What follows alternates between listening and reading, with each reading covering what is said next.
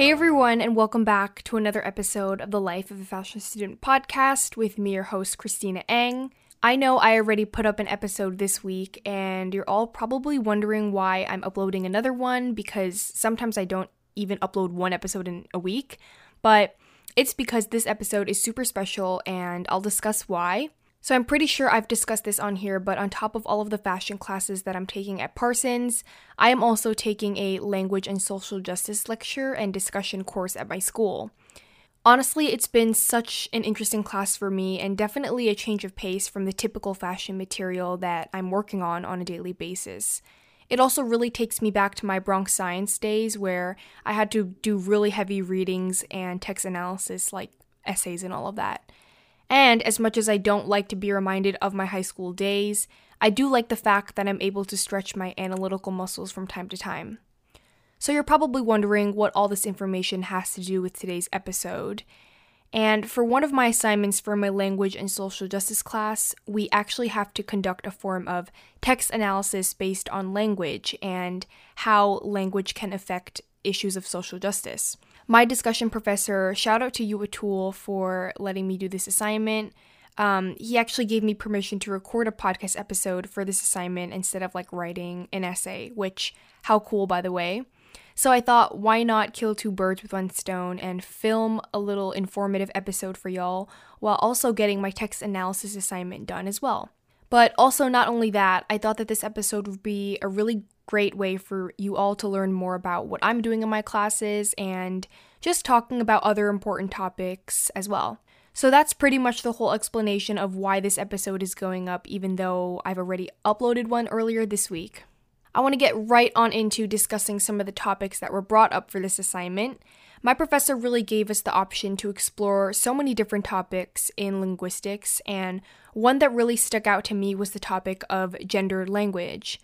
And this is obviously going to be a really information heavy episode, but don't you all worry, I will be learning along with you and providing, you know, all of the research and details that I have done prepared for this episode.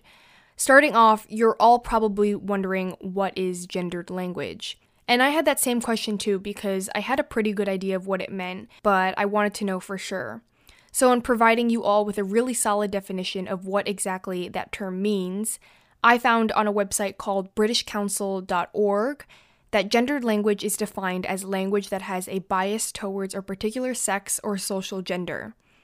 Let me tell you all that when I was looking through the topic options for this specific assignment, I was weirdly drawn to this topic of gendered language, and I immediately wanted to know more and more about what this was and how it affected social justice. I've never been, and I've mentioned this before, but I've never been someone who believes or gives into gender stereotyping. I think ever since I was in middle school and even, you know, into high school, I would question a lot of things and why they were the way that they were. This is especially when I was learning other languages like Latin throughout high school and even learning French now, but I'll definitely get into gender language in other languages a little bit later. It's funny though, because in English, as I'm sure most of you all speak since we're listening to this podcast together, English doesn't have grammatical genders like a lot of other languages do, like French, for example. But in so many ways, in the English language, there is still the existence of gender specific terms when it comes to referring to professions, and most especially when you're referring to people. For example, the words businessmen and firemen there have been studies conducted that when people were asked to visualize, describe, or illustrate what a businessman or fireman look like, they were mostly doing visualizations of men doing these jobs. And in my opinion, and I think everyone can agree, words like, you know, those words that I just gave are pretty much enforcing the really outdated thoughts that men are considered the norm when it comes to these professions and women are just considered something different from the norm. So, why exactly am I bringing up this topic of gender language and why is it so important? I guess nowadays and in more recent years, we've as people become more open minded about gender roles and gender norms in society. One example, which I'll talk a little bit more um, later, is how the fashion industry has transformed to include gender bending fashion to break down rules of who can wear what. And it's more about creating this gender neutral space for people in all industries, not just the fashion industry even though we've come a long way from what we've seen historically, we do still have a really long way to go, as it goes for like everything. And I think a big part of where we still see these gender biases is in language itself. It's something that people don't really pay much attention to, but something that's all around us and kind of goes unnoticed. So, this topic is super important, and I'm really happy to be shedding some light on it because it very much contributes to this continuing divide between genders that we should be trying to eliminate. So, as I was doing my research for this episode, but also for this text analysis assignment, since this is technically my homework for class, I read this anecdote that I wanted to share with you all. So, basically, how this anecdote goes is the English teacher Julia was saying something, and she was saying something along the lines of, An advanced computer user knows what he needs and, you know, she said that sentence, and then a female colleague interrupted and said, Are you saying women cannot be advanced computer users? And she said that in response to what Julia had said earlier, and she used the pronoun he when she was referring to advanced computer users. And I thought that this little anecdote resonated super well with this topic that we're talking about right now. And basically, if you didn't catch what was going on in like how I described it, because I'm not sure how clear I described it, the teacher basically said an advanced computer user and then went on to use the pronoun he without like any thought whatsoever. And that is why the female colleague interrupted her and kind of looked at her like she was, you know, her personal enemy. But the fact of the matter is, we're not, well, some of us are not consciously thinking about what we say and the pronouns we use to describe certain people. So the teacher probably wasn't thinking about it when she used the pronoun he to describe the advanced computer user instead of using the pronoun like he, she that was just something I found super interesting and it resonates with something that a lot of us do, I'm sure. And I'll be the first to admit that I'm nowhere near perfect when it comes to pronoun usage. In fact, I'm sure I would have made the same mistake as the teacher did. Something that also came to my mind is how in these episodes sometimes I use the word guys to describe all of you listening, and I say it unconsciously without even thinking about it, but to some people it's actually really triggering and it is in fact politically incorrect. Also, just wanted to apologize in advance because I'm well aware that I use the word guys way too often to describe a group of people. And the most ironic part is that according to my Spotify stats, 81% of my listeners are female, 12% of my listeners are male, and 6% of my listeners are not specified. So it's just really interesting how I say the word guys a lot, but majority of you guys listening are in fact females. So like using the word guys is just something that I inherently do, and I even do that when I'm speaking. I find myself using guys a lot in conversations. I'm not really sure why. But that's the kind of gendered language that is pretty problematic to society. Another example is like using the word mankind because that word inherently excludes women from the mix and makes them pretty much invisible. That word also tends to demean the contribution to society that women have made, which is quite horrible being a woman myself. But I'm not gonna lie, there are times where I've had where you know used the word mankind, and I just wasn't thinking about what it actually means and what it means for society. So, shifting gears just a little bit, I kind of wanted to also discuss the appearance of gendered language in other languages, like I mentioned earlier, um, Latin and French, which are two languages that I've studied in the past. And I won't talk too much about Latin because, let's be real, I haven't studied that since I was in high school. But French, a language that I'm very heavily learning right now, has these examples of gender language in a little bit of a different way than English itself. And I actually found this really interesting image on Google that I wish I could share with you all visually, but unfortunately, I'm gonna have to describe it since we're not, you know, face to face and you can only hear my voice. So basically, this image is showing a list of feminine and masculine jobs in French, and seeing the list of these professions side by side is so astounding to me. And if you're not familiar with the French language, there are definite articles which serve as gender markers for nouns. So there's le, which signals a masculine noun, and la, which signals a feminine noun. Basically, the jobs that are listed under the feminine side are the following. And I'm going to say the English translation, obviously, because me just reading the French words is not going to help you guys understand. So, under the feminine nouns, there's midwife, records keeper, goat girl, domestic servant, parlor maid, housekeeper, hooker, lamp maker, dry nurse, and hired assassin. And the next list are the masculine nouns, and so for that we have judge, lawyer, butcher, town councilor, village, policeman, surgeon, schoolmaster, pastor, and night watchman. So, really think about the applied differences in the definite articles that were used to describe each noun. Even though I've been studying the French language for a little bit now, it's still really surprising and astonishing to see something like this. But also, you know, what does that say about the gender divide or the representations of material differences in the French culture? I can't really say because I'm not French, um, I'm American, but from what I'm seeing in those nouns, it looks like there is a great divide in gender. Another thing that I wanted to bring up is I don't know if you all know the show Emily in Paris, which is kind of going viral on Netflix. And they actually got renewed for season two. So, yay to that because I do love the show. It's like my guilty pleasure. But anyway, besides all of the glitzy, you know, glam fashion that was portrayed in that show, that was obviously something really cool to see.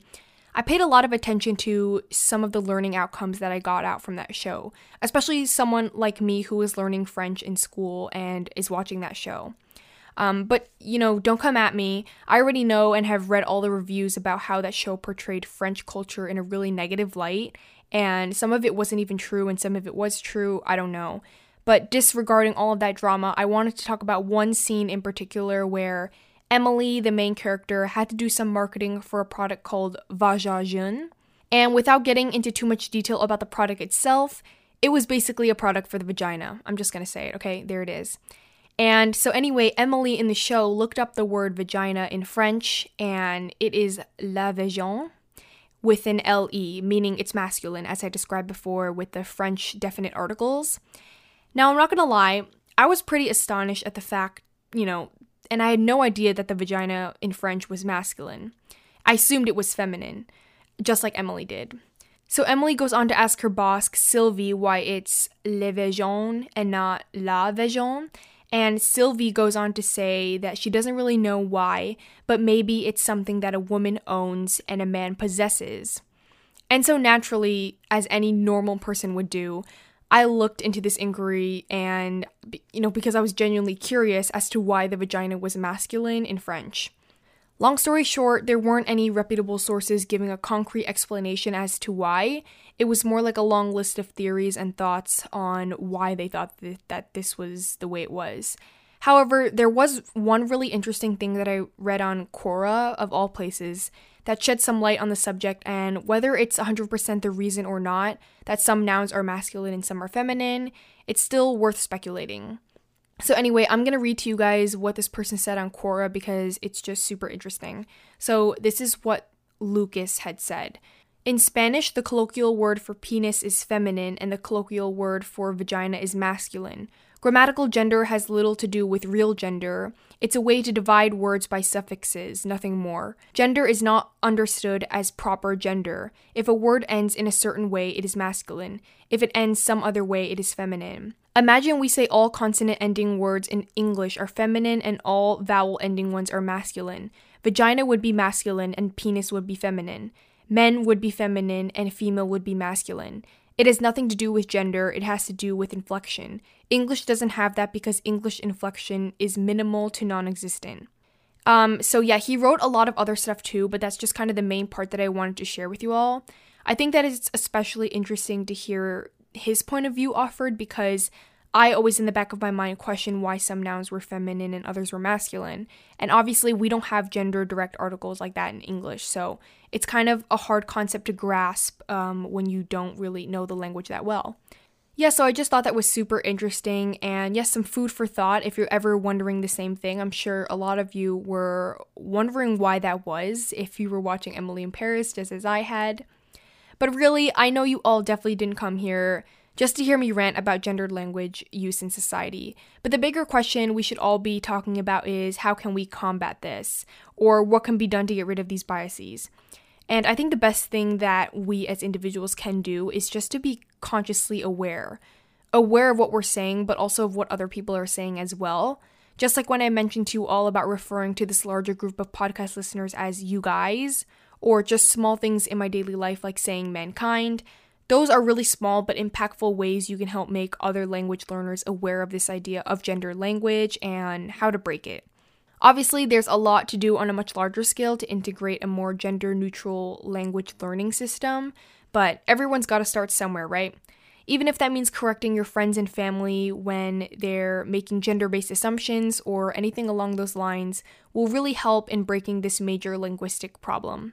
So I would say be aware. Awareness is really key, and we're seeing that especially true in a lot of matters that are really prevalent today. So, I've been going on and on about gendered language and what it means for us as a society, but I couldn't go on without providing you all with a little bit of fashion perspective since this being a fashion podcast. I want to say that over the past couple of years, we've seen the fashion space move to more gender neutral displays as a response to, you know, the heteronormative nature of retail and the direction that the retail industry is going in in general. Some gender neutral language you'll hear or see quite often thrown around in the fashion space would be words like gender nonconformity, gender neutral, agender, gender fluidity, gender binarism, androgyny. There are honestly so so many more, um, but the basic message that these words and others are trying to convey is that there are other definitions of gender that may exist outside just female and male, and as someone who is very much a part of this industry, I love to see that fashion is really taking some strides in breaking the way we define people to say in those two categories, men and women. I think it's really a breath of fresh air, and even seeing that amongst my fellow designers at Parsons and emerging designers in the industry is really something to be proud of. Of course, to everything, there's still so much that we can do to improve it, but I really do like what I'm seeing. So, on this podcast, I provide a wide range of things from like tips to advice to so many other things, but I've never done anything like giving you guys all some brand recommendations before. So I thought that on the topic of genderless fashion, I would provide you all with some amazing brand suggestions that are really pushing the boundaries on what unisex clothing looks like. I'm sticking to some more affordable options on here just because I know that we can't all afford clothes that are like 3 to 4 dollar signs, but yeah. The first brand that I want to talk about is called Riley Studio. It's actually a brand based in London, and I'm a big fan of all of the clothes that they make. I mean, of course, or else why else would I be talking about them on here? But anyway, not only are they genderless, but they're a sustainable clothing brand too. So, really, what more could you ask from them? I'll read a little bit about them for anyone interested in what they offer, but basically, they're an eco conscious apparel brand with a mission to do better by the planet and its people. The company prioritizes transparency, providing information on each of their suppliers and factories within their supply chain. Also, they partner with companies that utilize regenerative processes to create materials such as recycled polyester, um, ECONYL yarn, and recover yarn. So, to this end, the brand is not only innovative in its gender inclusive philosophy, but its material use as well. Super amazing, and we stand sustainable and genderless clothing brands.